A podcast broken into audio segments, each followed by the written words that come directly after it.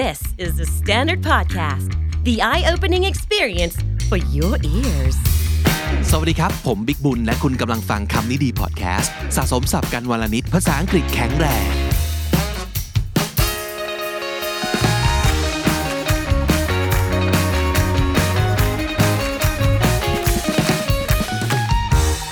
คุณผู้ฟังครับช่วงนี้เราเอาเรื่องที่ไปเจอในหนังสือมาบอกเล่ากันฟังนะครับ วันนี้อาจจะแลดูเหมือนขายของอีกแล้ว เพราะว่าเอานังเอาสิ่งที่อยู่ในหนังสือของตัวเองที่เขียนไว้เมื่อแบบหลายปีที่แล้วมาแต่ว่ามันไม่ใช่การขายของนะเพราะว่ามันมันมันเป็นหนังสือที่แบบหมดไปแล้วอะเพียงแต่ว่ามันยังมีอะไรบางอย่างที่ผมรู้สึกว่าเออมันน่าสนใจเนาะกลับไปอ่านหนังสือตัวเองแล้วก็เฮ้ย ตรงนี้อยากเอามาเล่าอีกครั้งในรายการ อันนี้เอามาจากหนังสือชื่อเหมือนจะเหมือนที่ผมเขียนไว้นานแล้วนะครับ อย่างที่บอกทุกหนังสือทุกเล่มที่ผมเขียนไว้คือนานแล้วหมดเลยนะครับ ไม่แบบไม่ได้ไม่ได้เขียนหนังสือมานานแล้ว แล้วก็ไม่ได้ตีพิมพ์หนังสือมานานแล้วเนาะหนังสือเหมือนจะเหมือนมีบทหนึ่งตั้งชื่อไว้ว่าชินจังนะครับไม่ใช่ตัวละครญี่ปุ่นนะครับ แต่ว่าเป็นเรื่องเกี่ยวกับความชินนะชินจัง ก็คือเออรู้สึกชินกับสิ่งนี้ แต่จริง ๆ แล้วคาว่าชินเนี่ยมันเป็นคำที่ต้องใช้ให้ถูกกับแต่ละเรื่องของชีวิตเหมือนกัน เพราะว่าบางอย่างถ้าเราไม่รู้จักทำตัวให้ชินกับมันสักทีเนี่ยเราจะเป็นบ้าได้ เช่นข้อเสียบางอย่างของคนที่เรารักอะไรอย่างเงี้ยเออถ้ารักเขาแล้วเลือกเขาแล้ว บางอย่างที่เป็นข้อเสียหรือว่าเป็นสิ่งที่เราไม่โอเค ก็อาจจะต้องชินกับมันได้แล้วนะ เพราะว่ามันจะเป็นสิ่งที่เขาเปลี่ยนไม่ได้จริง ๆ เหมือนกับตัวเรา ที่ก็จะมีข้อเสียบางอย่างที่เรารู้อยู่แก่ใจ แต่เราก็เปลี่ยนไม่ได้ แล้วเราก็คาดหวังว่าคนที่รักเราจริง คนที่เลือกเราแล้ว เขาจะโอเคกับสิ่งนี้นะครับ ในทางตรงกันข้ามก็เหมือนกัน เราก็ต้องชินกับสิ่งนี้ในตัวของคนที่เรารัก หรือคนที่เราเลือกแล้วว่าอยากอยู่กับเขา เช่นเดียวกัน แต่ในขณะที่บางเรื่องครับ เราก็ไม่จำเป็นจะต้องไปชินกับมันเลย เช่นความอ้วนของตัวเองอย่างเงี้ยมันไม่ควรจะชินนะกับการที่แบบ เมื่อก่อนผมเป็นนะเอาจริง นานมาแล้วที่มันเคยอ้วนกว่านี้เยอะๆอะคือแบบโอเคกับการที่เราไม่สามารถจะก้มลงไปผูกเชือกรองเท้าตัวเองได้เงี้ยซึ่งเออโอเค เล่าไปก็อายตัวเอง แต่ว่ามันก็มีช่วงหนึ่งที่เป็นอย่างนั้นจริง ๆ คือ เรา เรารู้สึกว่าเราทำยังไงเราก็ไม่เออกูคงไม่ผอมไปกว่านี้แล้วแหละเพราะฉะนั้นการที่เราเออรู้สึกว่าก้มผูกเชือกรองเท้าลำบากมากเลยอะก็เอาชิ้นชิ้นมันไปเหอะเราก็จะรู้สึกอย่างเงี้ยแต่มันก็ไม่ควรปะวะไม่ควรนะไม่ควรนะครับ เพราะฉะนั้นมีบางอย่างเหมือนกัน ที่เป็นความชินที่ไม่โอเค แล้ววันนี้เราจะมาคุยเรื่องคุยเรื่องนี้กันนะครับ มีอะไรบ้างที่คุณไม่ควรจะเคยชินกับมันอันที่หนึ่ง ผมว่านะมันคือการแบบ being verbally or emotionally abused and told it was just a joke หลายๆ คนโดยเฉพาะคนที่อยู่ใกล้ใกล้ใกล้ใกล้เราเนี่ยตัวดีเลย เพื่อนร่วมงานที่เจอกันทุกวันแฟนเรา พ่อแม่เรานะครับ ครูบาอาจารย์หรือใครก็ตามทีเนี่ยที่แบบใกล้ตัวเรามากๆ แล้วก็ใช้คำพูดที่ทำร้ายความรู้สึกเรา แล้วก็บอกว่า เฮ้ยขำๆไอ้ขำๆเนี่ยถ้าคุณไม่ขำด้วย คุณต้องบอกนะ ไม่ควรไปชินกับมัน เพราะสิ่งเนี้ยมันเป็นสิ่งที่คุณ you can put a stop to that บอกให้มันหยุดได้นะ ต่อให้เขาเป็นคนที่มี authority มากกว่าเรา เช่น เจ้านาย พ่อแม่ หรือในบางกรณีสำหรับบางคน คุณแฟน สามีพัญญาที่แบบ เราพยายาม respect เขานะ เราพยายามจะแบบ โอเคกับเขาเราไม่อยากมีเรื่องกับเขา เข้าใจนะ เราไม่อยากมีเรื่องกับที่บ้าน เราไม่อยากมีเรื่องกับเจ้านายอย่างเงี้ยเขามีผลต่อชีวิตการทำงานและอนาคตของเรานะ แต่ถ้าสมมติเกิดบางคำพูดของเขามันไม่โอเคจริง ๆ คุณต้องบอกครับไม่ได้แปลว่าให้คุณแบบเหวี่ยงกลับ หรือว่าสาดแล้วก็แบบ attack กลับนะแต่คุณต้องบอกเขาตรงๆว่า you know what what you say to me all the time that is hurtful I try not to get hurt by them but I I do I still do all the time and I wish you would think of my feelings before you say those words and I'm telling you right now that I would be so thankful if you would just stop saying or using those words because they are hurtful บอกเขาไปเลยตรงๆ ว่าเฮ้ยมันเจ็บนะ มันเป็นคำพูดที่ทำให้เรารู้สึกแย่ แล้วเราก็จะขอบคุณมากถ้าเกิดคุณจะไม่พูดคำพูดเหล่านี้อีก บอกเขาดีๆ แต่จริงใจกับเขานะว่าเฮ้ยมันเจ็บว่ะนะครับ บางคนเขาอาจจะแบบขำๆหรือว่าบางคนเขาอาจจะแบบทำตัวไม่ถูก เพราะว่าเราไม่เคยพูดอะไรแบบนี้ในฟิลนี้กับเขามาก่อน เขาก็อาจจะยังแบบตั้งหลักไม่ถูกอะเขาก็อาจจะยังเล่นตลกกลับมาหรือเฮ้ยอะไรอย่างเงี้ย ไม่เป็นไรครับไม่เป็นไร ให้เขาตั้งหลักก่อน ให้เขาตั้งหลักทางอารมณ์ก่อน สิ่งที่เราทำได้คือเราพูดอย่างจริงใจ แล้วให้เขาเก็บกลับไปคิด ผมว่าพฤติกรรมอาจจะค่อยๆ เปลี่ยน ซึ่งมันอาจจะยังไม่เปลี่ยนทันที เพราะว่ามันอาจจะยังแบบเขินอยู่อะแบบโดนเราพูดอย่างนี้ใส่กลับไปอะอีกฝ่ายหนึ่งบางทีเขาก็ต้องต้องแบบ get defensive ขึ้นมาคือเขาก็ต้องปกป้องตัวเขาเองเหมือนกัน แต่ถ้าสมมติเกิดเราจริงใจกับเขา ผมเชื่อว่าเขาจะเอากลับไปคิดนะครับ สิ่งนี้คือสิ่งหนึ่งที่คุณไม่ควรจะเคยชินกับมัน ไม่ควรจะเคยชินกับการถูกทำลายความรู้สึกนะครับ อันที่สอง being taken advantage of every single time ถูกเขาเอาเปรียบทุกครั้งไป keyword อยู่ตรงที่คำว่าทุกครั้งไป ผมเชื่อว่าถ้าเกิดเราจะอยู่ด้วยกันกับใครแล้วเนี่ย มันต้องผลัดกัน ได้บ้างเสียบ้าง คุณจะได้ตลอดเวลาไม่ได้นะ แต่คุณก็จะเสียตลอดเวลาไม่ได้เหมือนกัน มันต้องแลกๆกันนะ่ะบางทีเราต้องยอมเขาบ้าง ยอมให้เขาชนะ ยอมให้เขาเได้ แล้วเรายอมเสียไปบ้าง แต่คราวหน้าเราก็ถ้าเกิดมันเป็น healthy relationship เนี่ยมันต้องมี give and take แต่ถ้าเกิดคุณโดน take ไปตลอดเวลา อันนี้ไม่โอเคนะมันไม่ควรชินกับสิ่งนี้ กับการเป็นผู้ให้ตลอด แล้วอีกฝ่ายหนึ่งไม่คิดที่จะให้เรากลับมาเลย เพราะเขารู้สึกว่าเขาเองก็ชินกับสิ่งนี้ของเขาของเราเหมือนกัน คือชินกับการที่เราให้ แล้วเขาก็ไม่เคยนึกว่าเขาจำเป็นจะต้องให้กลับ อืมการการให้โดยที่อีกฝ่ายไม่เสียอะไร ก็เรื่องหนึ่ง แต่ถ้าเกิดการถูกเอารัดเอาเปรียบ ผมว่าก็เป็นอีกเรื่องหนึ่งซึ่งอันนี้ด่วนกว่า ถ้าเกิดคุณรู้สึกคนโดนเอาเปรียบ ทุกครั้งไปkeyword คือทุกครั้งไปอย่างที่บอกนะ คือไม่มีครั้งไหนเลยว่ะที่เขาจะยอมให้เราเป็นฝ่ายแบบได้บ้าง อันเนี้ยไม่ควรชิน ไม่ควรชินกับมันอย่างยิ่ง ควรจะพูดอะไรสักอย่างนะครับ อันที่สาม being cheated on เรื่องเนี้ยก็ขอเหอะ อย่าไปคิดว่ามันเป็นเรื่องปกติที่สมมตินะครับ ผู้ชายก็อย่างนี้แหละ โอ้อันนี้เป็นการแบบ gender bias หรือเปล่านะ หรือสมมติอะแฟนเราก็ก็เป็นคนเจ้าชู้อย่างนี้แหละ เออเป็นเรื่องปกติแหละ ถ้าเกิดจะอยู่กันยาวๆแล้วเนี่ย ก็ต้องหลับตาข้างหนึ่งเขาเลือกเราแล้ว ยังไงยังไงเขาก็ต้องกลับมาตายรัง ปล่อยให้เขาไปนู่นนี่นั่นนอกบ้านบ้าง ชินกับสิ่งนี้ซะเถอะผมว่าไม่นะ ไม่ควรว่ะ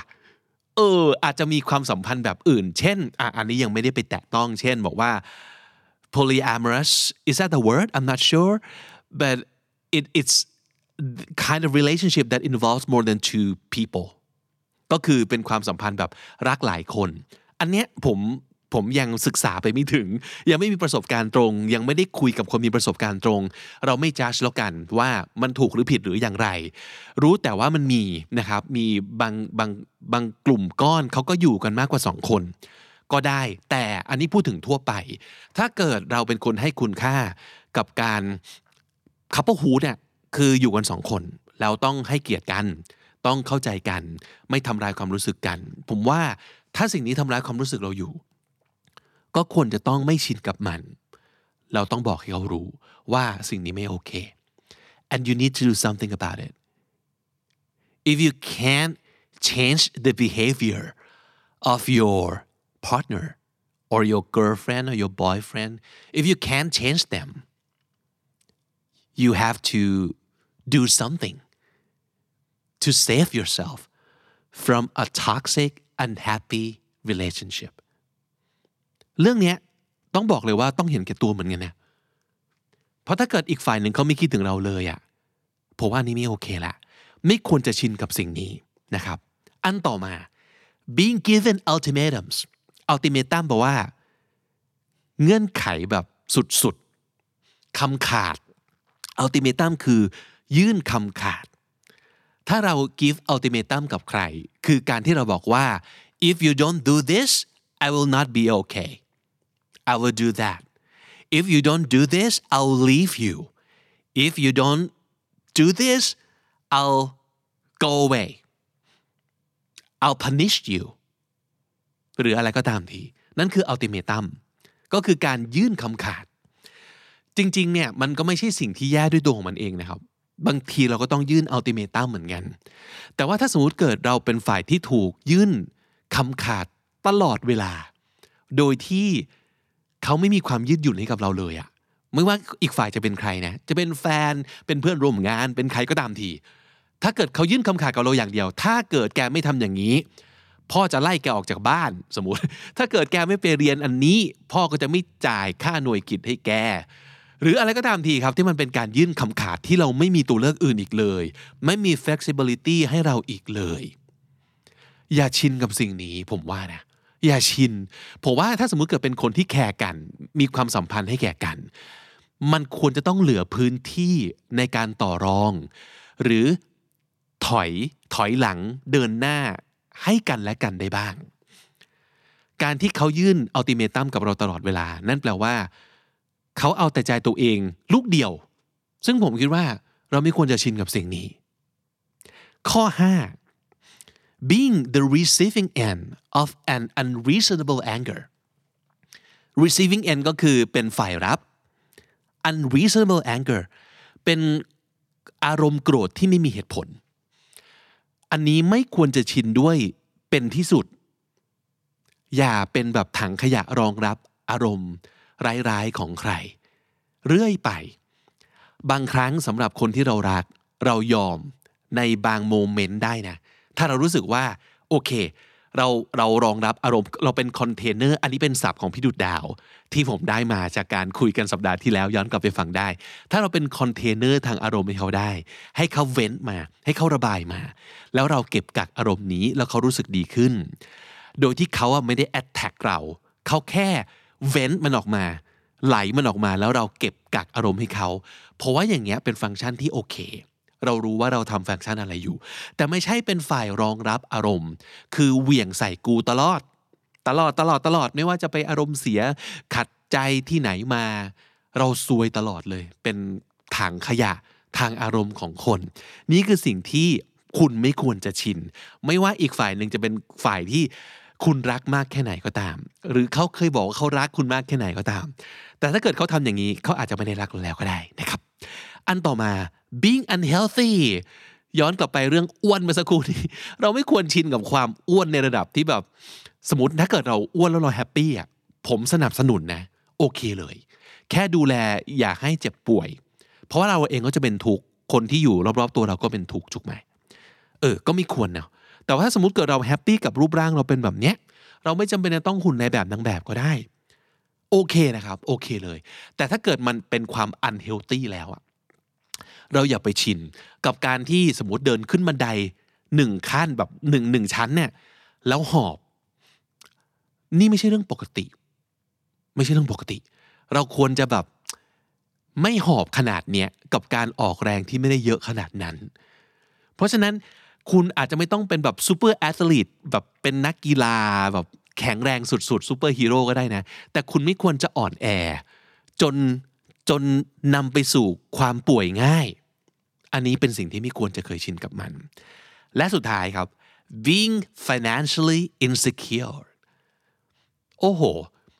คุณไม่ควรจะชินกับการที่แบบ เพิ่งเข้าเดือนใหม่มาห้าวัน เงินหมดแล้ว แล้วก็ไม่มีเงินเก็บ แล้วก็ไม่เกินวันที่สิบต้องกินบะหมี่กึ่งไปจนสิ้นเดือน นี่ก็ไม่ใช่เรื่องที่คุณควรจะชินเลยสักนิดเดียว มันเป็นเรื่องที่คุณอาจจะเผชิญอยู่อันนี้เข้าใจได้ แต่ว่าคุณไม่ควรจะปลงใจว่า กูก็ต้องเป็นอย่างนี้แหละ ตลอดไปไม่ควรนะ อันเนี้ยเป็นเรื่องที่ผมรู้สึกว่าเราสามารถจัดการให้มันดีขึ้น ไปถึงจุดที่ไม่เป็นปัญหาและอุปสรรคกับชีวิตเราได้ คุณไม่จำเป็นจะต้องรวยอู้ฟู่ ถ้าเกิดคุณไม่รู้สึกอยากรวยขนาดนั้น ไม่เป็นไรเลยครับ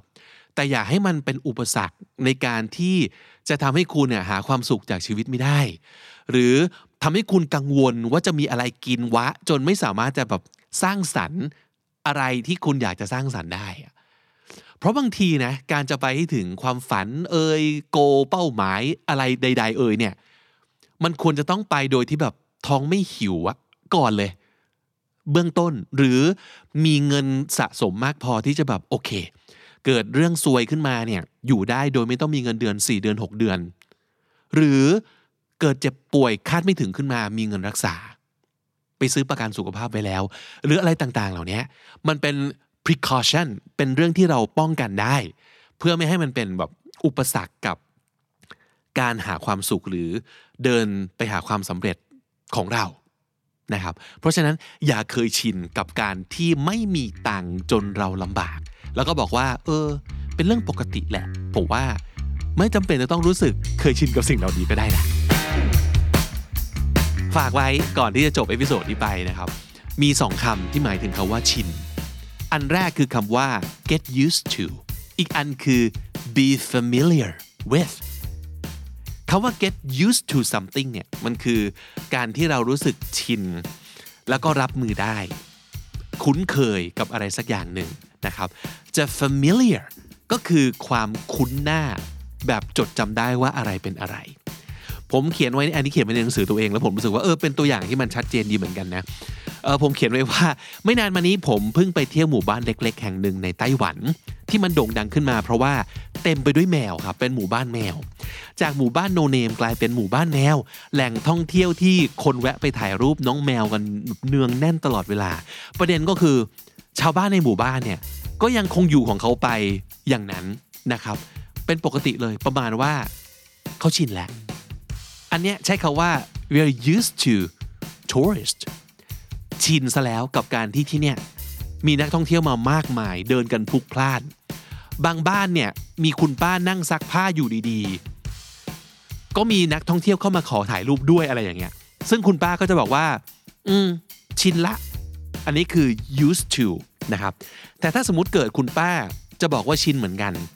แต่ใช้คาว่า familiar with ก็คือ I'm familiar with the tourist แทนที่จะบอกว่า I'm used to the tourist ถ้าบอกว่า familiar อันนี้จะแปลว่าอะไรฮะ แปลว่าคุณป้าเนี่ยจำได้ว่านักท่องเที่ยวคนไหนเป็นคนไหน familiar with ก็คือจำได้ว่าอ๋อนี่คือนาย A นี่คือนางสาว B นึกออกไหมเช่น อาจจะมีนักท่องเที่ยวบางคนที่แบบชอบที่นี่มากอะเป็นแบบเป็นมนุษย์แนวสูงสุด แล้วมาทุกอาทิตย์เลย แล้วก็ไปถ่ายรูปเอยเอาอาหารไปให้แมวเอยเจอคุณป้านั่งซักผ้าทุกอาทิตย์ แล้วก็จนแบบเออคุ้นหน้ากันแล้วก็ไปนั่งคุยกับคุณป้า อันเนี้ยคือ familiar with this person คุ้นเคยกับคนคนนี้ เพราะว่ามันมาบ่อยอะมาบ่อยจนเห็นแล้วคุ้นชินไปแล้ว เออเพราะฉะนั้นมันเป็นความชินในคนละความหมายกันเนาะนะครับ เพราะฉะนั้นฝากเอาไว้ 2คำนี้ used to กับ familiar with และถ้าติดตามฟังคำนี้ดีพอดแคสต์มาตั้งแต่ episode แรกนะครับ มาถึงวันนี้คุณจะได้สะสมศัพท์ไปแล้วทั้งหมดรวม 6,242 คำและสำนวนครับ และนั่นก็คือคำนี้ดีประจำวันนี้ครับ ฝากติดตามรายการของเราได้ทาง Apple Podcast Spotify หรือว่าทาง YouTube นะครับ ผมบิ๊กบุญวันนี้ต้องไปก่อนครับ อย่าลืมเข้ามาสะสมศัพท์กันทุกวันวันละนิด ภาษาอังกฤษจะได้แข็งแรง สวัสดีครับ The Standard Podcast, eye opening for your ears.